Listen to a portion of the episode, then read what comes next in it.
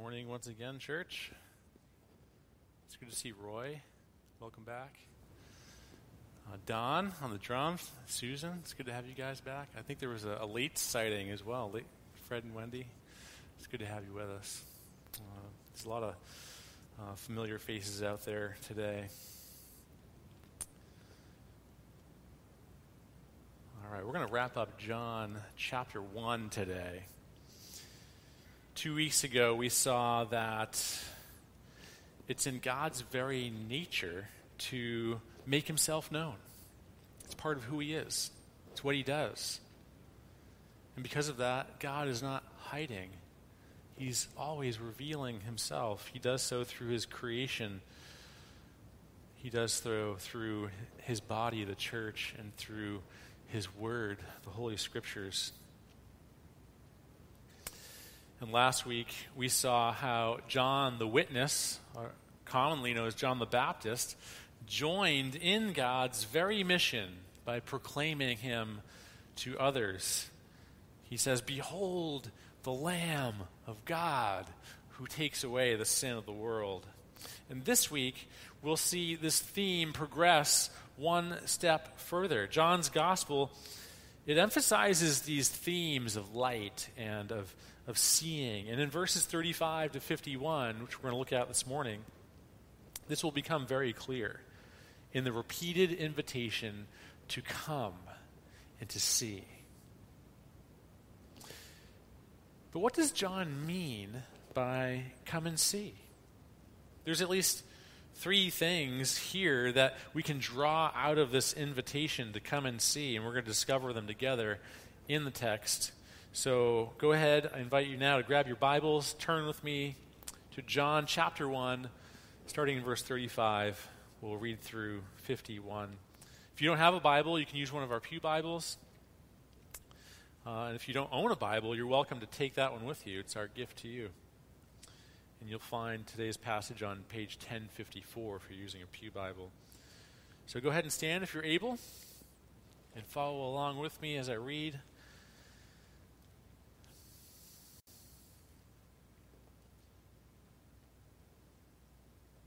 The next day, John was standing with two of his disciples, and he looked at Jesus as he walked by and said, Behold, the Lamb of God. The two disciples heard him say this, and they followed Jesus.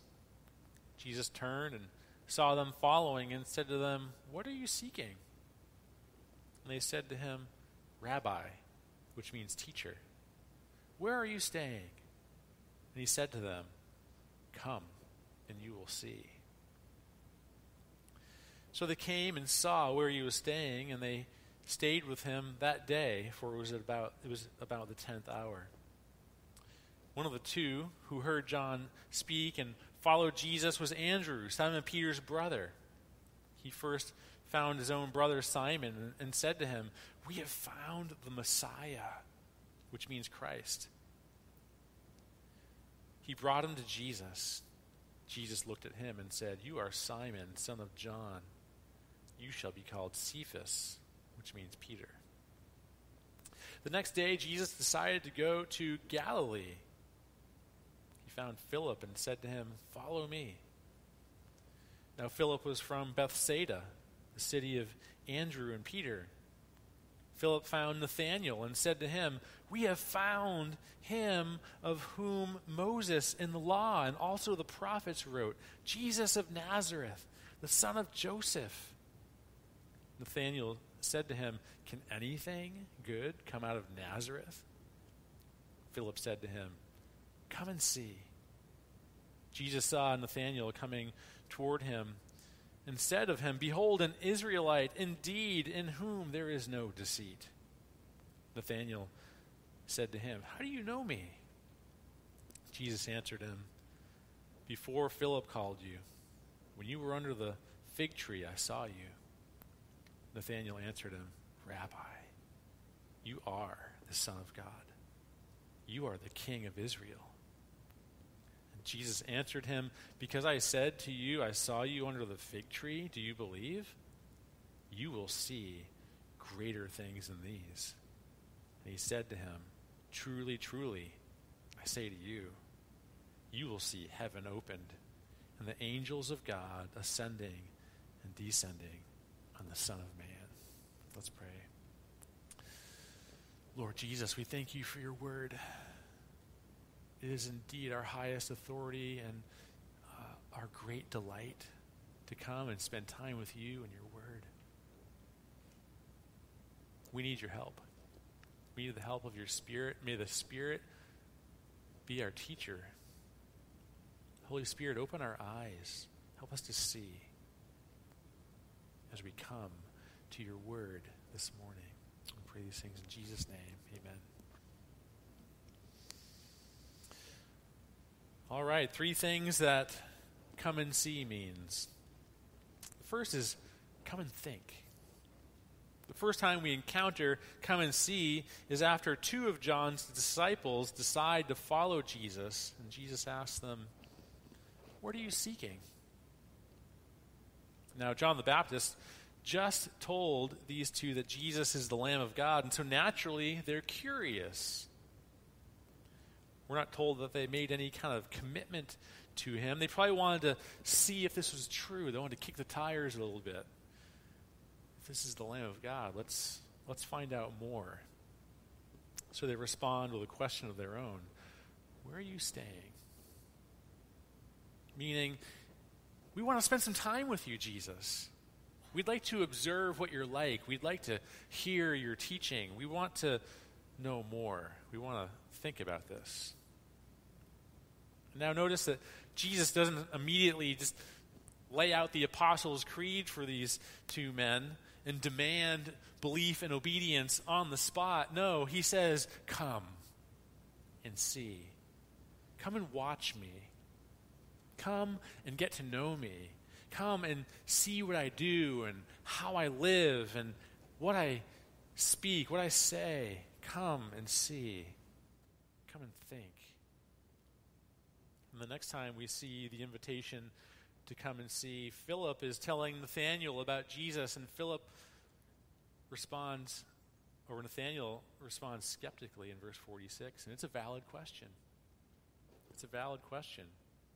And Philip doesn't say, How dare you question the Messiah? Get in line or go home. No, he says, Let's go find out. Let's study it. Let's learn the answer to that question. Now, Nathaniel's question is not the question of a modern day skeptic. If you were to tell someone about Jesus today, I doubt you would get that response. You know, can anything good come from Nazareth? That'd be interesting if it did. But no, the modern day skeptic, someone today might say, if there's an all powerful, all loving God, then why is there so much pain and suffering in the world? That's a more likely question that we're able that we'd get, right?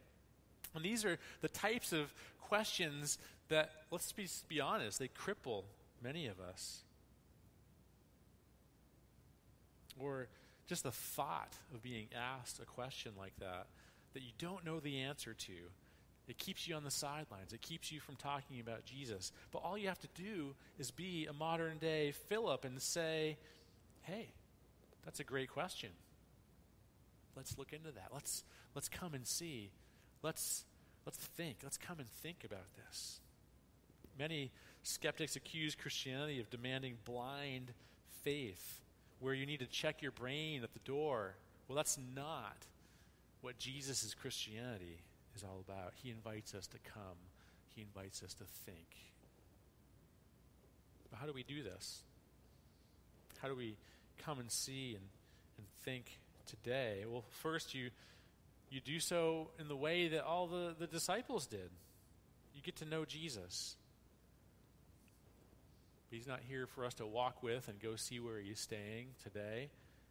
No, instead, we have eyewitness accounts we have the very accounts of those who did spend time with him. But wait a minute, someone might say, you can't trust the Bible. Those stories about Jesus have been so embellished over time, it's impossible to really know what's true or not in there. How can you trust the Bible or the Gospels? Some will even claim that the Gospels represent nothing more than ancient legends or myths But do you know how we can tell that the Gospels are not legends or myths?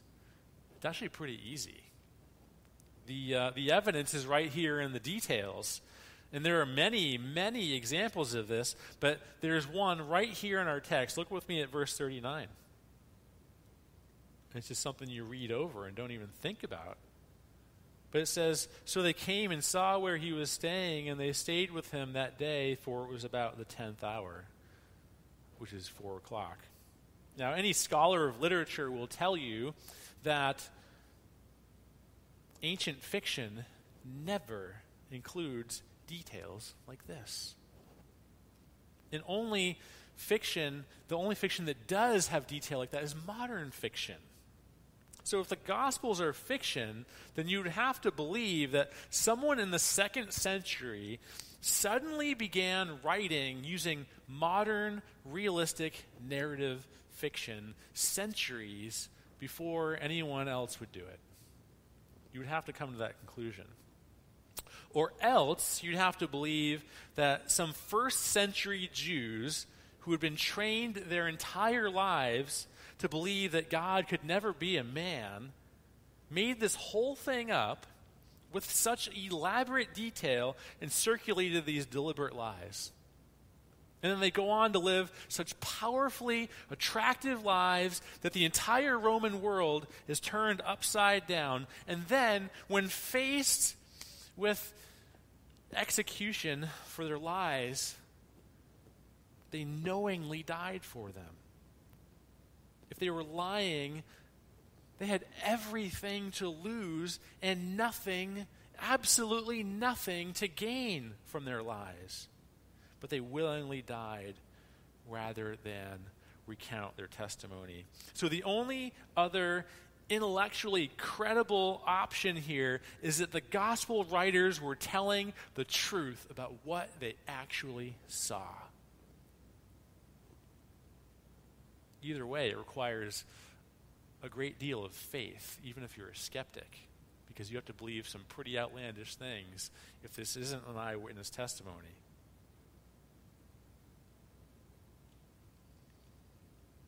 That's the only explanation that makes sense of the rich details of the accounts we find in the Gospels and in the New Testament.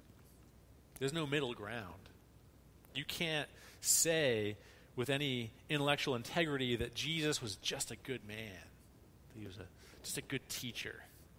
It, it leaves no room for that. Either these are fraudulent lies or they're actual eyewitness accounts. There's nothing in the middle. Can't arrive at another conclusion. So, this is how you come and think. You immerse yourselves in the eyewitness accounts of the Gospels. And this is the invitation we put out to you recently with our Christianity Explored class. It's designed for this. Class meets at 9:30 on Sunday mornings before our service and it takes you through Mark's gospel and examines the message of Christianity. It's an invitation to come and think, to come and explore. It's an invitation to ask whatever questions you might have about Christianity and not be judged for it or condemned. We're in the middle of the course right now, but we're going to be offering another cycle uh, soon. So keep that in mind. If you're someone here who needs to think about this, that course is for you. Now, the second thing that come and see means it means to come together. Come together. This is so cool. Check this out. In our text today, John the Baptist leads Andrew and another disciple to Jesus. And then Andrew leads his brother Peter to Jesus. And later, Philip leads Nathanael to Jesus. You catch the theme here? People leading other people to Jesus. And remember what Philip says to Nathanael. He invites him to come and see. This is an invitation to come with me. Come with me and let's find out together. Let's do this together. Now, there's always exceptions, but the normal way that so many people find Jesus is through a friend. I'm just curious, by a show of hands, how many of you, it was because of a friend or a family member that you're in Christ today, that you've put your trust in Christ? Yeah, there's so many hands up. It's incredible. So that's, that's the normal way that this is going to happen. It's not going to be, um, you know, through an event necessarily or uh, some big spectacle. Although, like I said, there are exceptions. But the normal way we see this happening is through friends. People find Jesus because they were found by a friend who already found Jesus. So, one of the best ways to invite someone to come and see is to invite them to come and see Jesus with you. But where is Jesus today so that we can know where to bring him?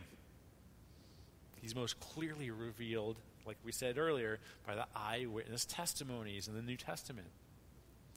It's actually quite genius how John the writer uses this phrase, come and see. He uses it not just in the purely narrative sense, in the fact that he's telling a story or giving a, an account, but also in a way that is inviting his reader to come and see. To come and see. And as the reader progresses through John's gospel, they will see. They will see what Jesus does, how he lives, what his works are, how he teaches, what he teaches. They will see. And as we work through John's gospel, my hope is that you'll see this too. You will see for yourself that Jesus is the Lamb of God who takes away the sin of the world. In fact, your sin. He takes away your sin. Now, one thing I want to encourage every one of you to do is to pray about one friend that you could invite to the next cycle of Christianity Explored. You might think, been there, done that. Maybe you, you're in the course now and you're thinking, why would I do it again? I just did that. Think outside yourself. Think about someone you need to direct and point to Jesus. Maybe you already did take the class. But think about someone, a neighbor, a friend, a family member, who you could say, hey, there's this really cool class at our church, and I, I'm thinking about doing it. I would love to see if you'd like to do it with me. Invite someone to do it with you, to come and see Jesus with you. Because your friend is way more likely to come if they know that you'll be coming with them.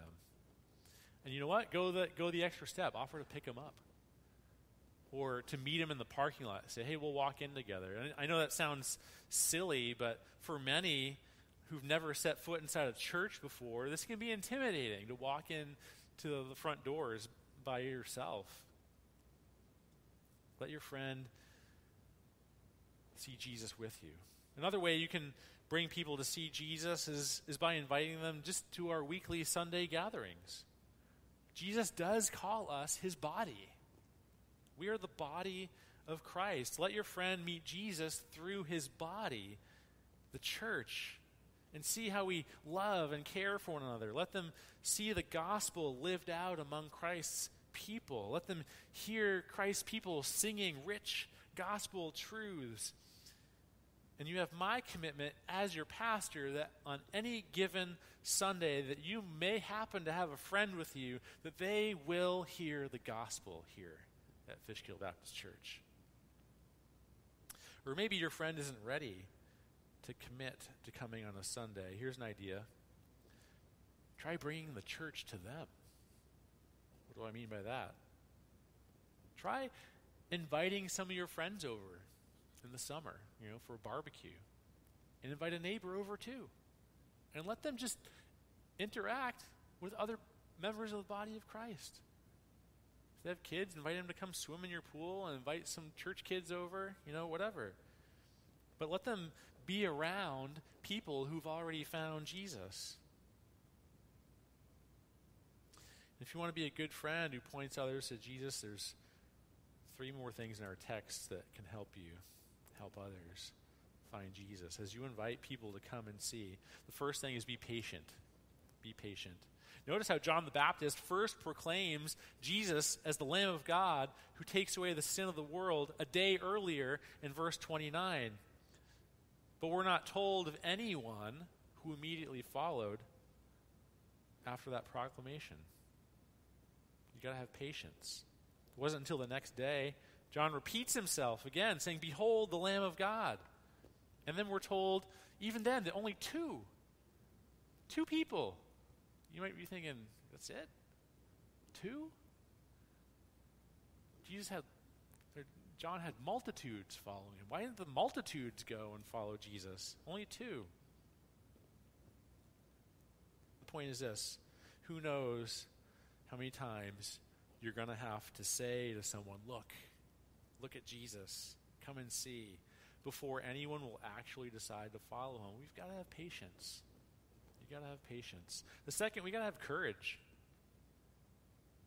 I think that what happens to Philip is probably the worst nightmare for, for many of you. We've talked about this already, but uh, again, getting that question from a skeptic terrifies many of us. Philip gets asked a good question, a tough question. And it's a good question, too. The Messiah was not prophesied to come from Nazareth, but from Bethlehem. And, but neither Philip nor Nathanael were aware of the fact that while Jesus did grow up in Nazareth, he was actually born in Bethlehem. So it takes a little bit of studying, it takes a little bit of investigation to find this out. People today also have really good questions that are worth asking. How do you get good at answering questions? You practice.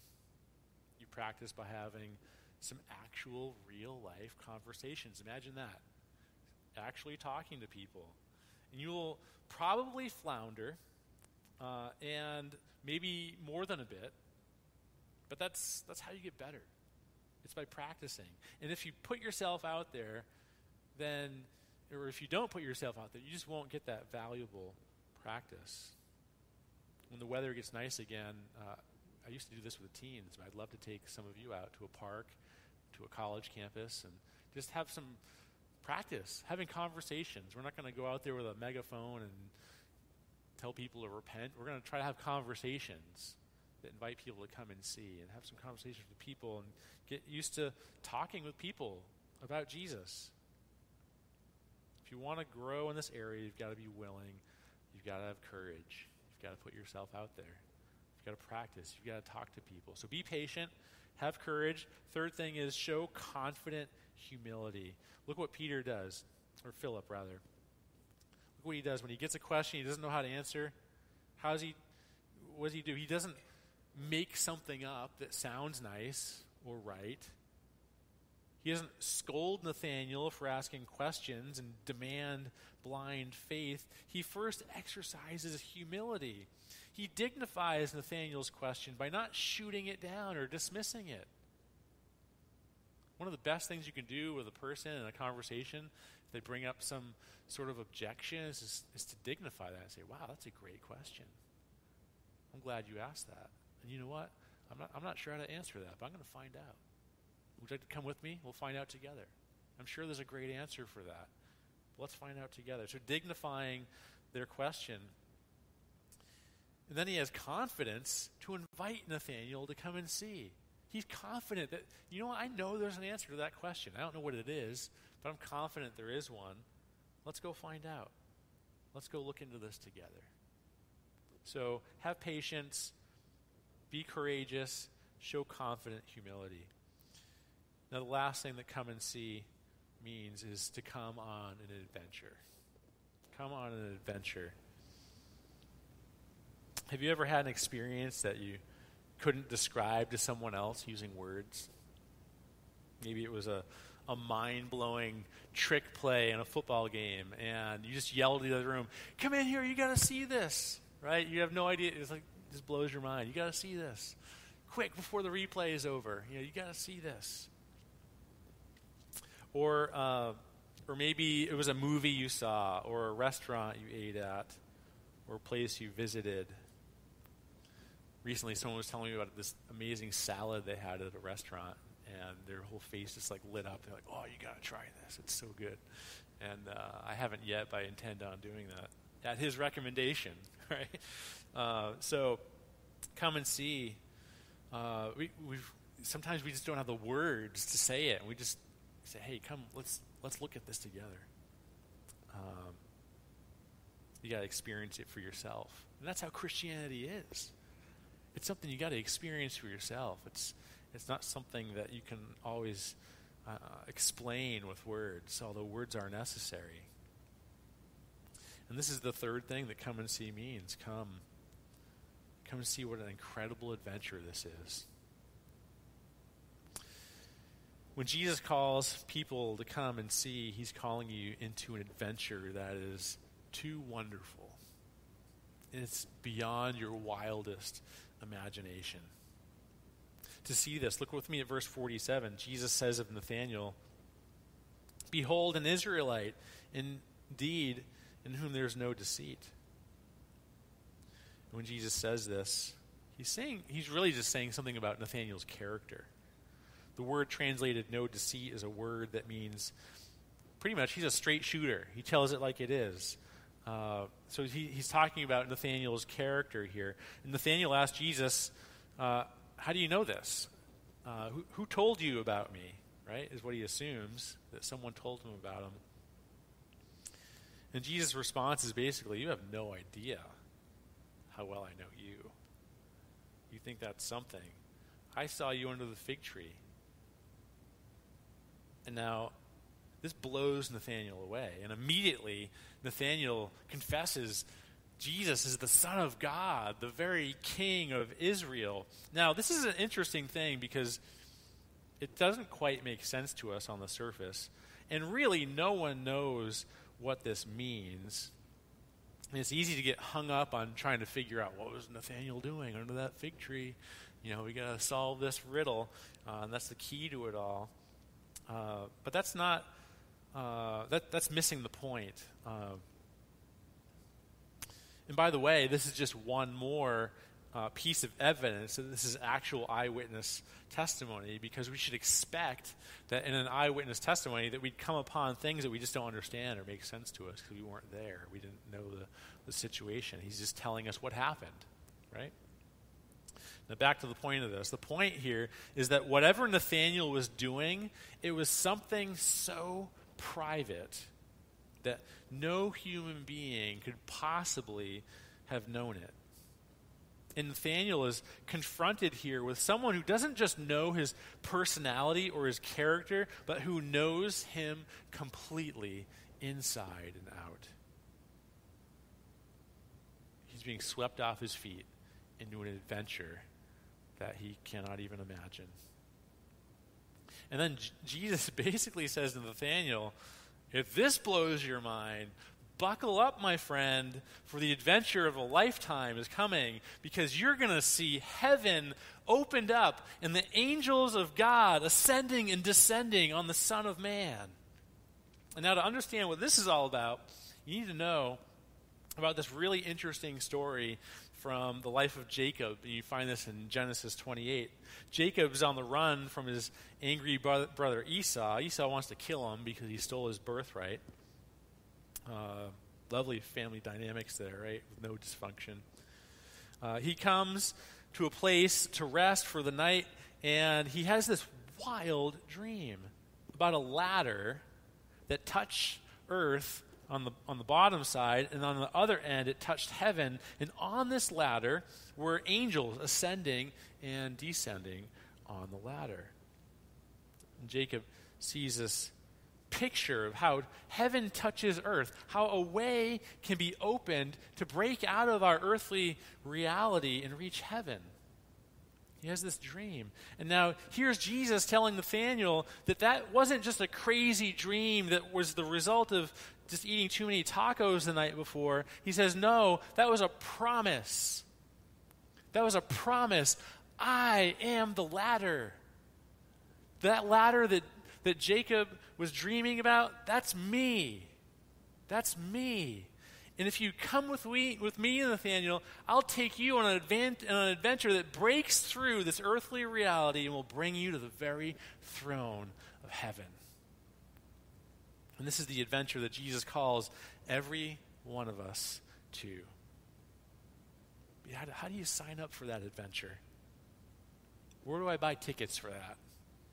You might think uh, that maybe you can get on this adventure by, you know what, I just got to change the way I live and I've got to obey what the Bible says. I want that adventure. These are the things I got to do to get it. Or maybe by committing to study the Bible more seriously. That's how I get in. Or promising to tell more people about Jesus. Maybe that's how I get in.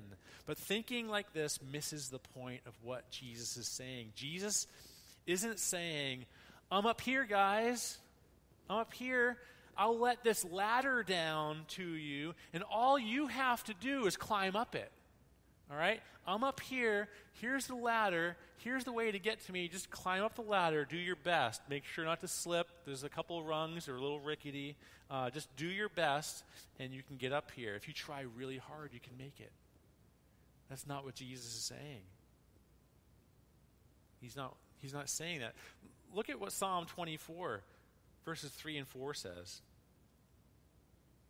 He says, Who shall ascend the hill of the Lord? And who shall stand in his holy place? He who has clean hands and a pure heart, who does not lift up his soul to what is false and does not swear deceitfully. Now, the problem with thinking that we can climb this ladder and ascend to the Lord is that there is not a single person here or on earth who has clean hands and a pure heart. Only Jesus. Only Jesus fits this description.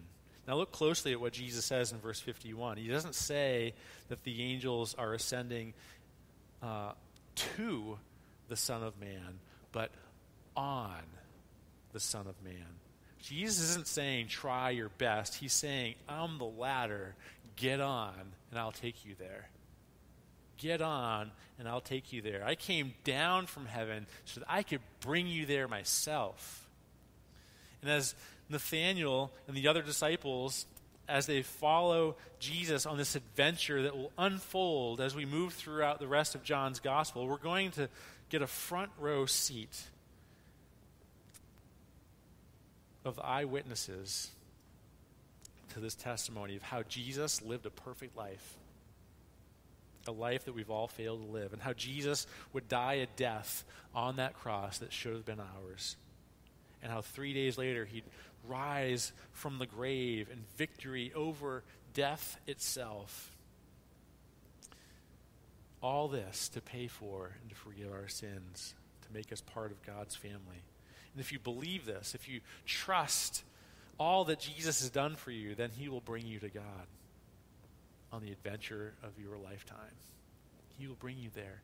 All it takes is trust, putting your trust in Jesus who did it all for you.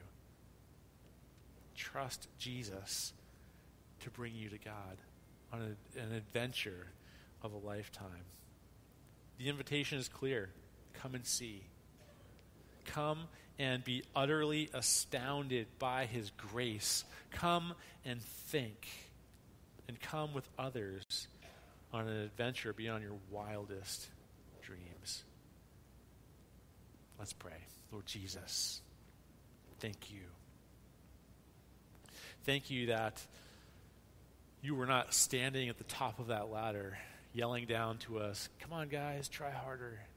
You can do it. No, you did it for us. Because without you, it's impossible. But with you, all things are possible.